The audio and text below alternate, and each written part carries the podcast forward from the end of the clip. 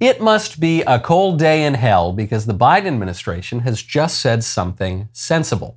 Joe Biden's Surgeon General, Vivek Murthy, went on CNN to explain that 13-year-olds are simply too young to be on social media. What is the right age for a child to start using social media? I worry that right now, if you look at the guidelines from the platforms, that age 13 is when kids are technically allowed to use social media. But there are two concerns I have about that. One is, I personally, based on the data I've seen, believe that 13 is too early. And I think that it's a time, early adolescence, where kids are developing their identity, their sense of self. It's a time where it's really important for us to be thoughtful about what's going into how they think about their own self-worth and their relationships. And the skewed and often distorted environment of social media often does a disservice to many of those children. But the other concern I have is that these rules around age are inconsistently implemented. Completely correct. Couldn't possibly agree more. But Murthy's position on social media for children seems a little strange when you consider it alongside his position on transgenderism for children. Back in March, Surgeon General Murthy said, quote, "Yesterday afternoon in Austin, I met with transgender youth and their parents to hear how they are coping in light of the state's recent directive equating gender-affirming care to child abuse. LGBTQ plus youth were already at increased risk of suicide and other mental health struggles. We should be seeking to provide them with support and medical care. The Texas directive threatens to do the opposite, forcing parents to choose between following medical advice for their child and risking an investigation from the state is simply not right. The government shouldn't be interfering with decisions between doctors and patients." In other words, children are too young to watch dance videos on TikTok, but they're not too young to castrate themselves. They're not mature enough to scroll through memes on Twitter, but they're perfectly able to pump themselves full of cross-sex hormones, irreversibly mutilate their bodies, and very possibly sterilize themselves. The Biden administration has no problem with little kids being groomed into transgenderism by watching Drag Queen Story Hour. Just make sure the kids don't watch it on Instagram. I'm Michael Knowles. This is The Michael Knowles Show.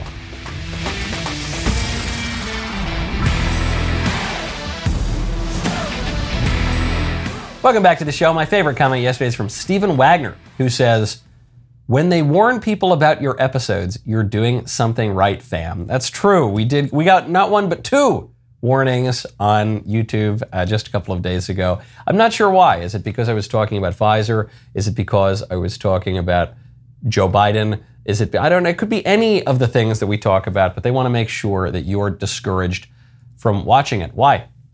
Because they want to take power away from you. They want to take wealth away from you. They want to take your traditional way of life away from you. One great way to protect against that, you got to check out Birch Gold. Right now, text Knowles to 989898. The U.S. has blown through the $31.4 trillion debt ceiling. That happened last month. Still, the White House refuses to reduce spending. If you're worried about the future of this nation's economy, you need to consider diversifying into gold with Birch Gold. Birch Gold makes it easy to convert an IRA or 401k into an IRA in precious metals. Text Knowles, K-N-O-W-L-E-S, to 989898 to claim your free info kit on gold, and then talk to one of their precious metals specialists. With an A-plus rating with the Better Business Bureau, thousands of happy customers, and countless five-star reviews, you can trust Birch Gold to help protect your savings. Head on over there right now. You can do it by texting Knowles, K-N-O-W-L-E-S, to 989898. You can protect yourself with gold today. I have always enjoyed investing in precious metals.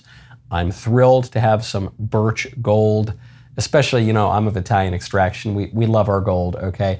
A really great way to start diversifying, especially in crazy economic times. Text Knowles, K-N-O-W-L-E-S, to 989898 today. Too young to scroll on TikTok, perfectly old enough to cut your genitals off. As a point, I noticed that from the Daily Writer Tim Meads made that great observation. It's really hard to reconcile those two things. The libs don't care about reconciling them. I'm glad that the Biden administration is moving in the right direction on social media, but Let's follow that to its logical conclusion, folks, and recognize that transgenderism, which is not appropriate for anybody of any age, certainly is not appropriate for children. Speaking of children, Minnesota has just decided to legalize abortion at any point in pregnancy. This, according to Minnesota, quote, every individual who becomes pregnant has a fundamental right to continue the pregnancy and give birth or obtain an abortion and to make autonomous decisions about how to exercise this fundamental right. This is the Protect Reproductive Options Act. Every Democrat in the Minnesota State House voted for this, and every Republican opposed it, and the governor, who's a Democrat, says he'll sign it into law. This now means that Minnesota is in the same league as North Korea and Communist China when it comes to abortion. Much, much more radical than pretty much every other country on earth other than North Korea, China, and Canada. Canada actually is also there as well. Now, what the libs will tell you, what the pro-abortion people will tell you is, you fear-mongering conservatives, you like to pretend that abortions happen late in pregnancies. You like to pretend that there could be abortions in the ninth month of pregnancy. But that just doesn't happen. You're worried about a problem that doesn't exist. And the way that you know that this argument is completely empty and dishonest is that they changed the law. If this doesn't happen, why would they change the law? If this doesn't happen, why did they change the law to do this in New York? Why did they change the law in Virginia? Why did they now change the law in Minnesota? Specifically to legalize abortion at any point in pregnancy right up until the moment of birth. You should put that argument right back in their face. And you say, oh, okay, it doesn't happen. Good, then vote against the law. Well, it's not going to do anything. The law is totally ineffective, isn't it? It's not going to have any effect in the real... Oh, it will. Why? Because it does happen. This reminds me of when Nancy Pelosi said that the wall that Trump wanted to build on our southern border is cruel and inhumane and a terrible thing to do and a violation of human rights, and also walls don't work. Hold on. Which is it? If the walls don't work, then the wall is obviously not inhumane and cruel and terrible and a violation of human rights. If the wall is all of those things, then clearly the wall works. It's got some effect. It's the same thing here. They are passing these laws because late-term abortions do happen, and the libs don't want to defend late-term abortions on the merits. So they say, hey, look over here. It doesn't really happen. This is a made-up problem. Don't listen to the conservatives. And then with their other hand, they're signing these barbaric laws into effect. Speaking of child abuse, there is a BBC correspondent, his name is Mark Lowen, who just posted a picture of him and his gay partner and a little baby in an airport. And this guy says, quote, after 6 weeks in wonderful and tearful farewells to our incredible surrogate and friend, it's time to go home to Lisbon with our new family member, our most beautiful hand luggage. Canada, you are a shining light of democracy and equality.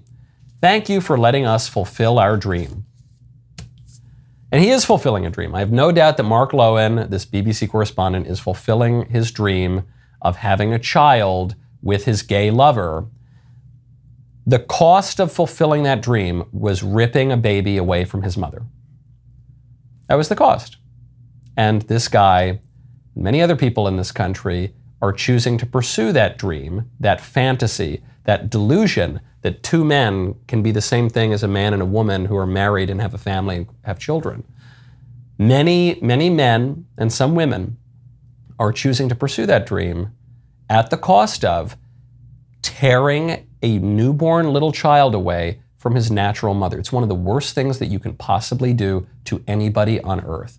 If you've ever spent any time, if you have children yourself, if you ever spent time as a little baby, if you were ever a kid once, you might remember some of this. Little babies need their mothers. And when these very, very selfish gay men decide that they are going to put their own disordered desires, their disordered sexual desires, and their perfectly normal, well-ordered, natural desire for a family, when they are going to just mash those two things up, and the person who's going to have to pay the price for that is the little baby who gets robbed of his mother, that is a terrible, evil thing to do. And society obviously should not tolerate that at all. But you're not really allowed to say that anymore. We have to all pretend. We have to be just like We talked about this yesterday on the show. All the people watching that transgender ice skater who's an older man, an older, out-of-shape man who's now pretending to be a woman and trying to skate around during an ice skating competition from Finland, and he can't really do it, and then he falls down and he can't get up. And that's kind of funny. It's sad, but it's funny. It's mostly funny. This is just mostly sad. And it is a reminder that people do not have a right to a child. When we're talking about family, when we're talking about procreation, the only people who can be said to have any rights whatsoever are the children. A child has a right to his natural mother and father, who are united together in marriage in perpetuity. And marriage is an institution that unites husbands and wives for the good of the spouses and for the sake of the generation and education of children.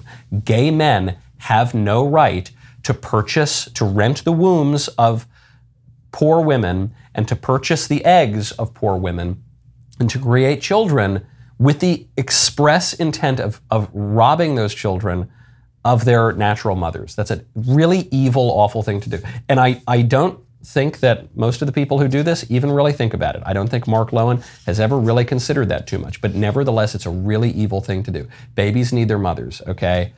And some people have responded to this. They said, well, Michael, do you think that, would you say the same thing about heterosexual surrogacy?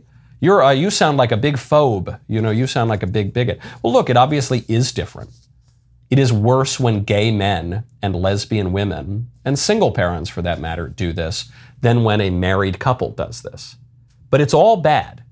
We should not be renting the wombs of poor women and purchasing the eggs of other women in some cases and creating children in test tubes to satisfy our own desires.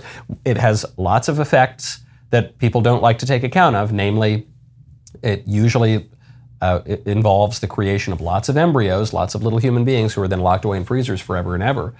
But beyond that, it establishes the domination of technology over the origin and destiny of human life, and corporations over the origin and destiny of human life, and the state sometimes over the origin and destiny of human life, and that's a terrible thing to do. This is, on the one hand, a kind of cultural Marxism, a radical dismantling of our culture along new atheistic absurd lines. That's definitely part of what's happening. This is also capitalism run amok.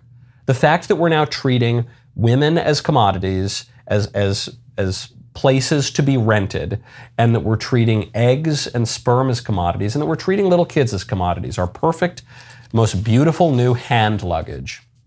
Little pets, little toys, little dawdles to ornament our consumerist lives. Absolutely awful stuff. Don't do it. I'm sure there are people who have engaged in this who now regret it, and that's very sad, and you got to make the best of a bad situation. For people, I know there are plenty of gay people who listen to this show and who are considering these things. Don't do it. You might not realize how evil it is now, but it is evil. Do not do it. Have I made myself clear? I hope that I have. I absolutely hope that I have. You know, the last thing, the absolute last thing that you are going to want to do when you are hosting your friends for the big game is go run out and have to fill your propane tank, okay? So why do that when you can check out Cinch? Right now, head on over to cinch.com/offer. Get ahead of the game this year with Cinch. Cinch is a propane grill tank home delivery service. Delivers propane tanks right to your door. Cinch delivers on your schedule. No long-term commitment or subscription required. Plus, delivery is completely contactless. You don't have to be home to receive the delivery. You can track the order on the Cinch app from anywhere. Are you looking to exchange a tank? Cinch handles that whole process for you, so you don't have to go to the hardware store or gas station. You can exchange any brand of tank as long as it is standard grill size. You choose your delivery date, and Cinch handles the rest. Go online to cinch.com or download their app to order. New customers can get their first tank exchange for just $10 with promo code Knowles, K-N-O-W-L-E-S. Go to cinch.com or download the Cinch app. Use promo code Knowles, K-N-O-W-L-E-S, to get your first tank exchange for just $10. CYNCH.com, promo code Knowles, K-N-O-W-L-E-S. This is a limited time offer. You must live within a Cinch service area to redeem it. Go to cinch.com/offer for details. Speaking of raising children, Ron DeSantis down there in Florida, the hits just keep on coming. Ron DeSantis is looking to cut the diversity equity and inclusion staff at universities. DeSantis has said that he plans to, quote, eliminate all DEI and CRT bureaucracies in the state of Florida, such that the programs wither on the vine.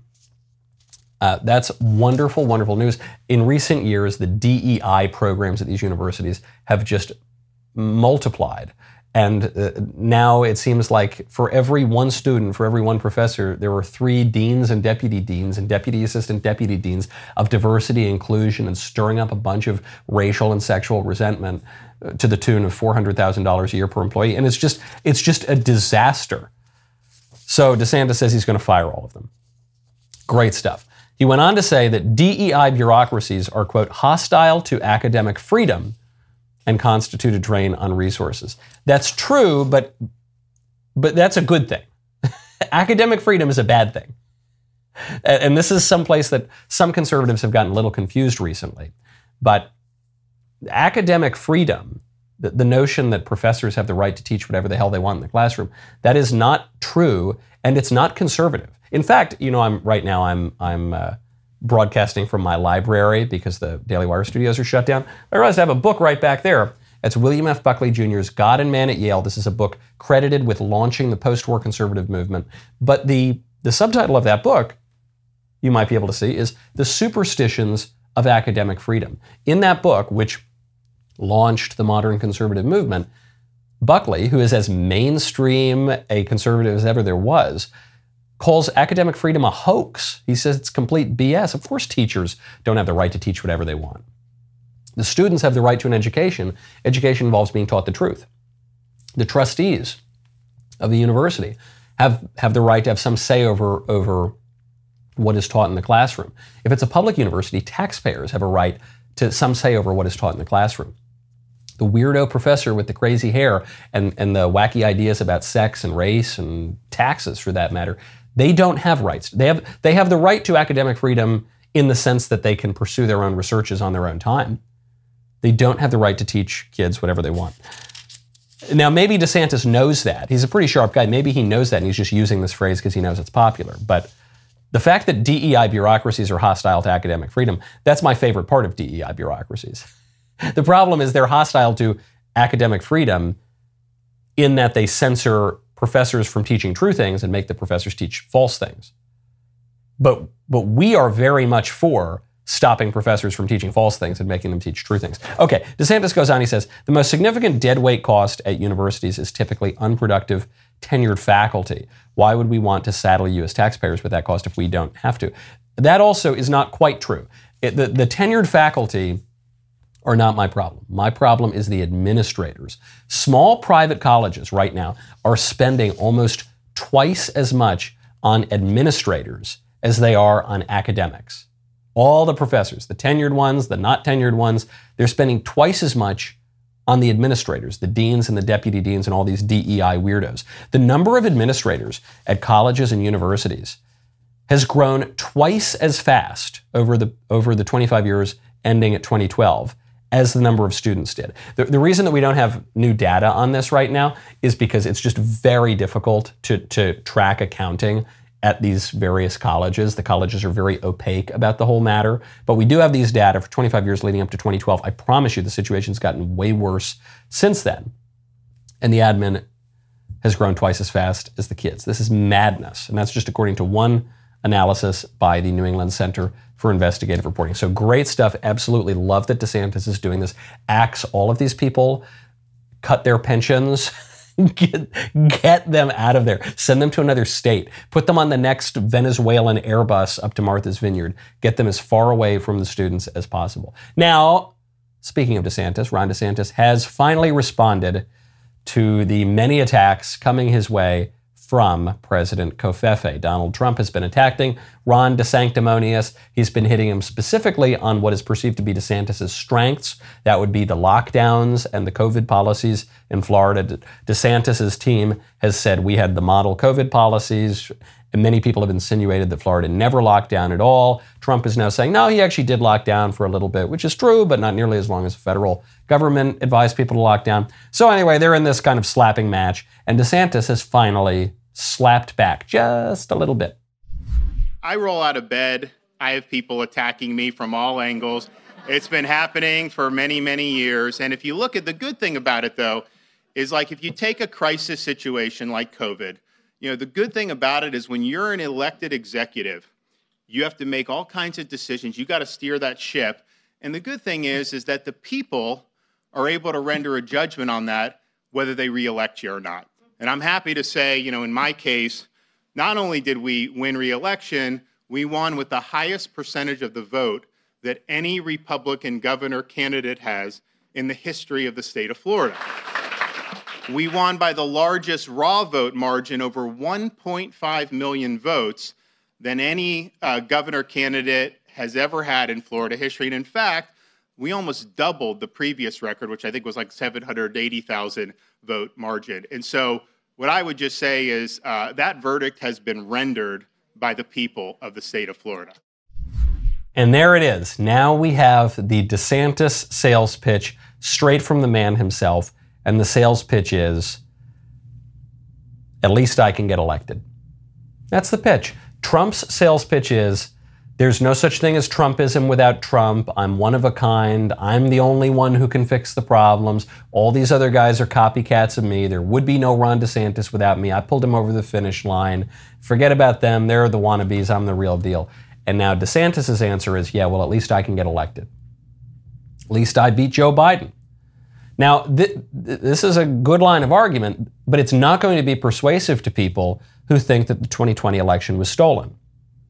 It's not going to be persuasive. In a way, it might be a mark against DeSantis. The people who are really down the rabbit hole of election shenanigans in 2020 will say, maybe it's actually a mark against DeSantis that he got elected. The fact that they, the people who control the elections, they let him get elected is actually a mark against him, and that's why I gotta go for Trump. Now, you know me, I've been very open that I think that the 2020 election was rigged up to the hilt, and I said it at the time. I said it as it was happening. I said, this is completely dishonest. They're trying to steal this thing. And I continue to hold that, even when many people in the conservative movement, conservative public figures, were insisting, there were no shenanigans, it was totally fine, it wasn't stolen. You know me, I think that what happened in Florida, what happened in Georgia, what happened in Pennsylvania, what happened in Arizona, and in other states as well, was an absolute travesty, and I don't trust the results of the election. All of that said, though, what's Trump's answer to that? Is the argument now just, well, yeah, that's true, they're going to keep stealing it from Trump, and that's why we have to nominate him. So what, they're going to steal it again? What's the plan? So I'm with you. Yeah, they rigged the election up to the hilt. So what are we going to do about it? How are we going to make sure they don't rig it next time? Because until the Trump camp can come up with a good persuasive answer to that, then Ron DeSantis's sales pitch, which right now is just, I can get elected by a wide margin, it's a very persuasive sales pitch. Speaking of politicians with Santos in their name, Congressman George Santos has just announced that he will step down from his committee assignments. He won't resign from the Congress, but he will step down from his committee assignments. He says, quote, with the ongoing attention surrounding both my personal and campaign financial investigations, I've submitted a request to Speaker McCarthy that I be temporarily recused from my committee assignments until I am cleared. This was a decision that I take very seriously. Okay, he probably had to do this. The press are hounding him constantly. There are new allegations that crop up seemingly every day that he lied about his education, lied about his employment history, lied about his sexual desires possibly, maybe was a criminal in Latin America. I don't know if anything about this guy is honest or trustworthy at all. Some Democrats have said, you saw this line floating around social media, they said, if George Santos was a Democrat, he would have been kicked out of Congress. The Democrats would have forced their fellow Democrat out of Congress. If George Santos were a Democrat, he wouldn't just be stepping down from the committees. He'd be all the way out of Congress. You know what I say? I say if Congressman George Santos were a Democrat, he would be Senator Elizabeth Warren. That's who he would be. Because George Santos may or may not have lied about having a Jewish grandma I actually don't know. He might have had a Jewish grandma. The old joke was he said he was Jewish, that he didn't practice the Jewish religion, but he had a little bit of Jewish heritage somewhere. Maybe he did. I don't know. Don't know. Don't really care. What I do know is that he didn't lie about being a Native American and then get a career in academia out of that. And he's not a U.S. senator. He's a congressman. He's not even. I think that if George Santos were a Democrat, he would probably be President Joe Biden. Because George Santos, he lied about what high school he went to and his college degrees and all that. Joe Biden had to drop out of the 1988 presidential race because of this. Because he lied about, I think essentially every statement he's ever made about his educational background was a lie. Graduated with 3 degrees, graduated in the top half of his class, got a departmental distinction because of his academic acumen, was there on an academic scholarship. All that was just made up. He also then had to drop out of the race for plagiarism, which is the academic crime. That is the crime that shows that you don't have academic integrity. So, no, you're not going to get me to call for George Santos's resignation, okay? He's clearly a pretty weird guy. Politicians are weird guys. He might be a little on the more extreme side of things, but par for the course in that profession.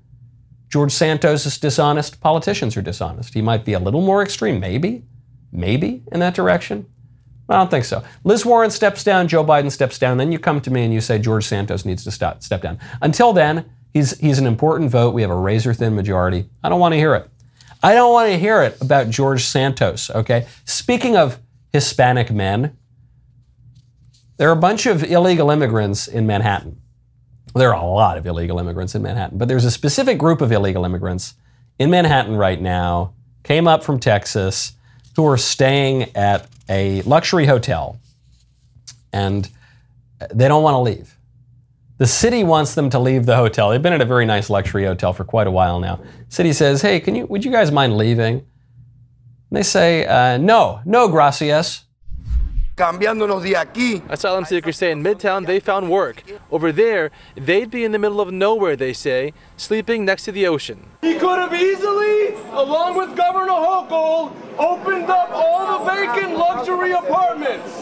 We are on 57th Street right now. This is Billionaires Row. Half of the super towers on this street are empty. Very basic beds, head to foot. No space in between them. There's 4 bathrooms in the entire facility for 1,000 beds.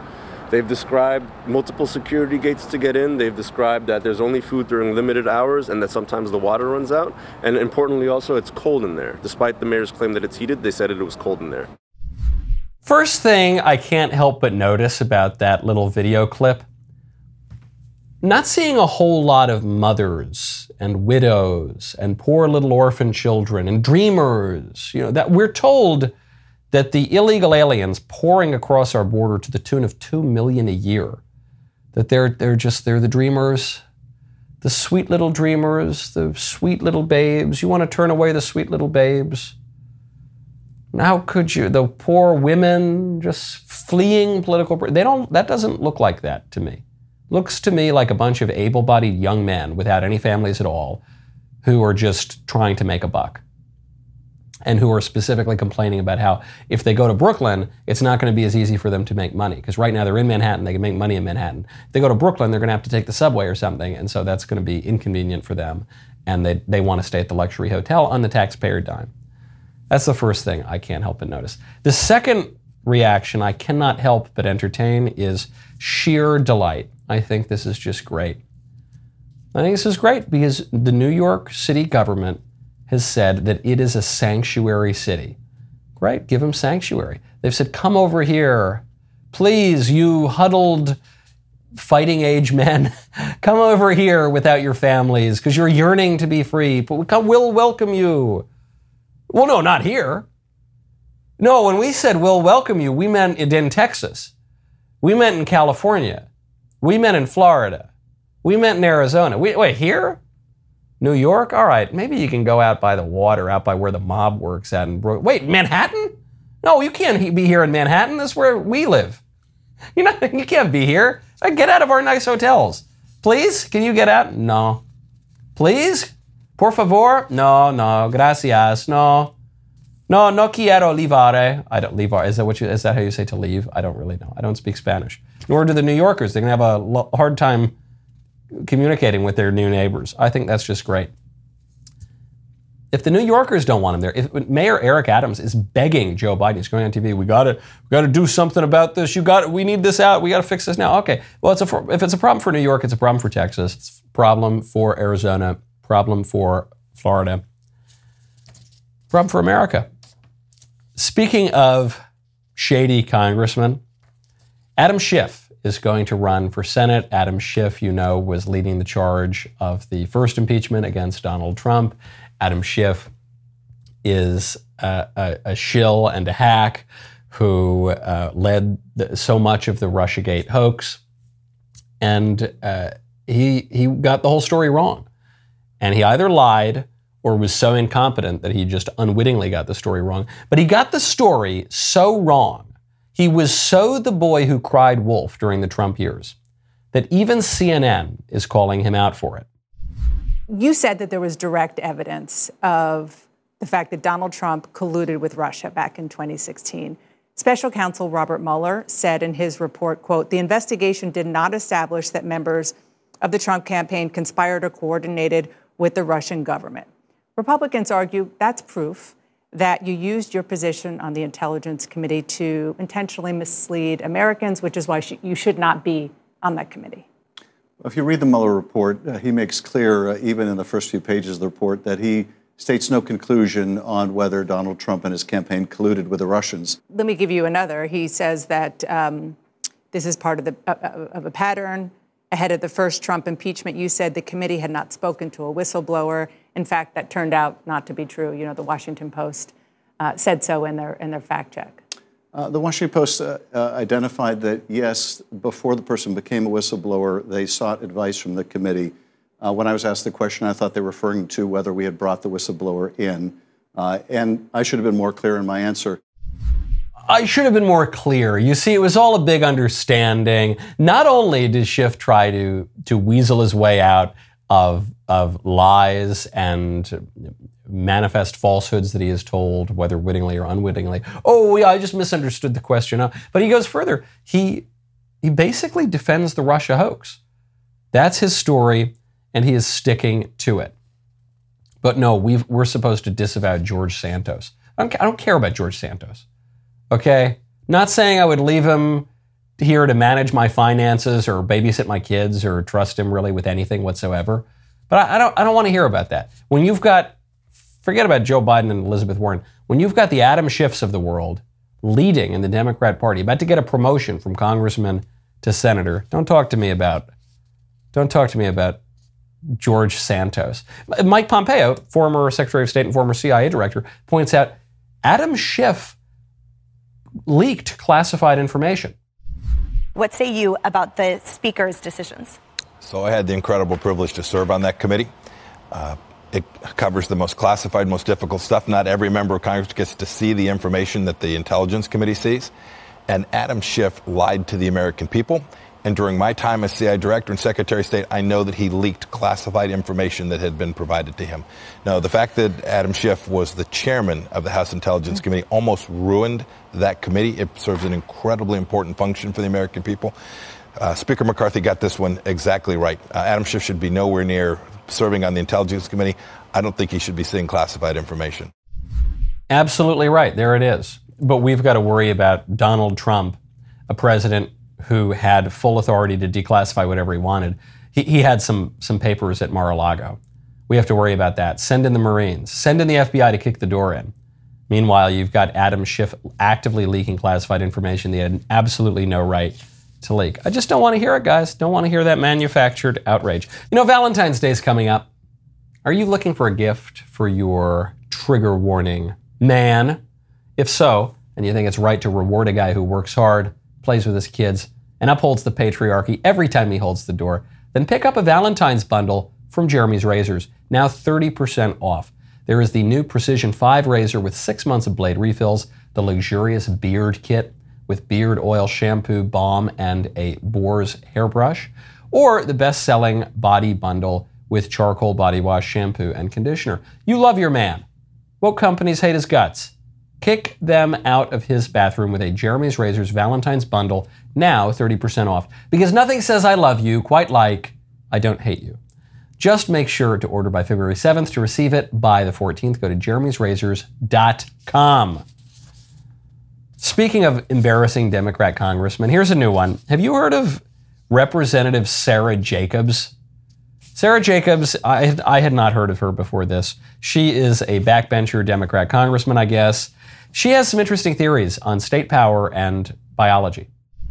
24 states have banned abortion or are likely to do so. Without Roe, Americans are now facing a confusing patchwork of state laws, dictating who can make decisions about their health care and when. Without Roe, state governments are forcing pregnancy on people. Maternal and infant health care outcomes are worsening. We can put a pause right there. The state governments are forcing pregnancy. How are they doing that, would you say? Well, because they ban abortion. How does Sarah Jacobs think that pregnancy begins? When a man and a woman, at least, I don't know, this is how it used to be. When a man and a woman love each other very much, they go out, they get married, then they do this thing, and then that's how you get a baby. Now, of course, it involves catalogs of people and hundreds of thousands of dollars and test tubes and all sorts of weird Canadian laws. But previously, that was how.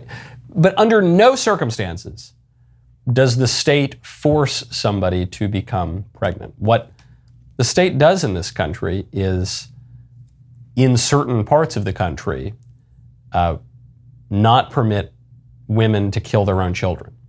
So it is true. The state forces people to accept the consequences of their actions and to respect the humanity of their own children. In some cases, in some parts of the country. In other parts of the country, you can kill the kids, you can trans the kids, you can purchase kids like commodities. But in some parts of the country, it's true. You don't get to kill your kid. But in no part will the state impregnate you. Yet, we don't know. I mean, I guess our national day is still quite young. Speaking of Democratic women trying to explain things, Kamala Harris gave a rousing oratory just the other day in which she explained how rocket ships work. Which brings me to May 30th, 2020. Bob and Doug returned to the Kennedy Space Center. They suited up, they waved to their families, and they rode an elevator up nearly 20 stories. They strapped in to their seats and waited as the tanks beneath them filled with tens of thousands of gallons of fuel. And then they launched. Yeah, they did. They did that. That's what a rocket ship is. Kamala Harris sounds to me like the student in your class who thought that essays and term papers and even question and answer sessions were just about filling the space with words. That's all that it was about. This woman has less to say than any person I have ever seen in public life. She talks just as much as anybody in public life, but she has nothing to say. What is one thing that Kamala Harris has ever said that has carried with it any meaning? There's one answer to this, as far as I'm concerned, and it's during the Democrat primaries in 2020, she called Joe Biden a racist. That's the one thing she ever said that seemed concrete, seemed like it had a purpose, seemed specific. And then, by the way, she walked it back and she said, no, I don't think he's racist, but he supported segregation. He was going to keep me off a school bus or something. And that was otherwise it's just, wow, microscopes allow you to see small things and rocket ships go boom, wow, and it goes up and then wow, it would be very sad. I was going to say that she's the the least impressive politician I've ever seen. It's not true. She's very impressive. I am impressed by her vacuity. I am impressed by her vapidity. And I can't imagine that life. Could you imagine? You go into politics, you suffer the slings and arrows, all of the attacks people make on you. You forego, in many cases, making better money elsewhere. There, I don't know about Kamala Harris, but there are plenty of politicians who could make way more money in the private sector than they do in government. I'm not saying she doesn't make a good salary as a VP or a senator, but she could probably make more money in the private sector. You get to spend more time with your family when you're not in government. You go through all of the indignities that go along with holding office. For what? For no purpose whatsoever, just to be there, just to be the vice president. Kamala Harris doesn't want to do anything in office. She has no agenda whatsoever. She's a completely empty suit. Not a whole lot going on, I think, between the ears. Certainly not a whole lot going on between the shoulders in terms of her heart, in terms of what stirs her. Nothing at all. She, kind of like Joe Biden, she just wants to be the vice president, probably ultimately to be the president. Could you possibly imagine? Speaking of artificial and contrived things, the FDA has just given the go-ahead to lab-grown meat. Now, lab-grown meat is different from veggie burgers. Lab-grown meat is different from the Impossible Burger. I think Burger King was serving these for a while. They're vegetarian, but they look kind of like meat, and they even are kind of juicy. That's not what this is. This is actual meat, just mostly not from animals. The agency says that it considers chicken that is cultivated from cells that come from stem cells and all sorts of weird Frankenstein kind of stuff. The FDA considers this safe for humans to eat after a review of a chicken product from Upside Foods, which is a company out of Berkeley. Now, this won't be hitting the stores just yet because they still need a sign-off from the U.S. Department of Agriculture, the USDA, and the FDA team up to decide which foods you're allowed to eat. But the way it works is that the fake meat, is cultivated from real animal cells.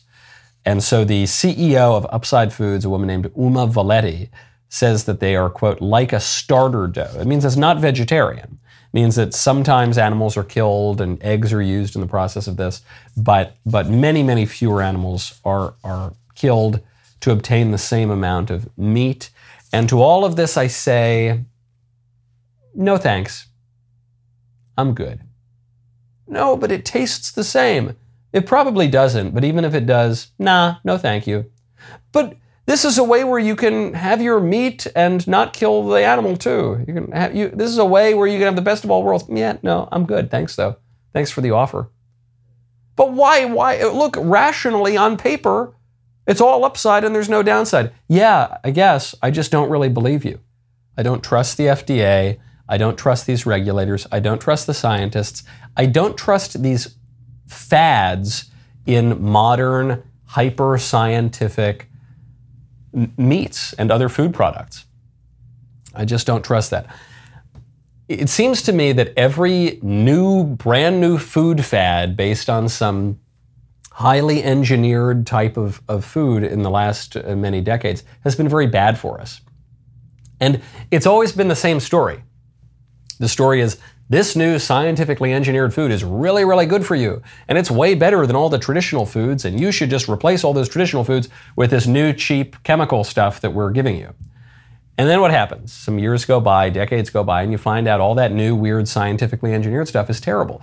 My prediction, this isn't even just my prediction, but sweet little Elisa made this prediction too, so that's how you know it's a good one, is that this stuff is going to be the seed oils of 20 years from now. So my part of the prediction is that this lab-grown weird meat, that's going to be the seed oils of 20 years from now. What I know for sure, and I'm totally with sweet little Elisa on this, cricket powder, which the libs are all now trying to put in our foods and succeeding in some cases. It's going into foods in Europe, and it's already here in America in some places. That is going to be the seed oils of 20 and 30 years from now. Mark my words. And we are going to go just as we're seeing right now with oils and fats and the way that we cook foods. We're now ditching the soybean oil and the canola oil and it's called rapeseed oil. Right, it's right there in the name, rapeseed. We're ditching all that stuff and saying, oh, actually, butter's not so bad for you. Actually, olive oil and kind of traditional stuff, that's not so bad for you. It's going to be the same thing here with the libs who are trying to make us eat the bugs and the weird Frankenstein meat grown in the lab. But don't worry, because the genius scientists at the FDA and all the other regulatory agencies, they're telling us it's all fine. And when have they ever gotten something wrong? When have they ever been proven wrong on public health or any other matter? I'm now at the point where if the FDA tells me to do something, I am inclined to do exactly the opposite. Now, we had a marvelous, marvelous member block for you today. But unfortunately, we were booted out of our studios. Severe weather in Nashville has us all hunkering down. And because I do not have the technological apparatus of our mainframe at the headquarters, we're going to have to hold that for tomorrow. All right, how's that for a cliffhanger, folks? In the meantime, make sure you head on over to dailywire.com/Knowles, KNOWLES. Enter promo code Knowles. You can become a member. You'll be ready for that crème de la crème, that inner circle tomorrow. I'll see you then.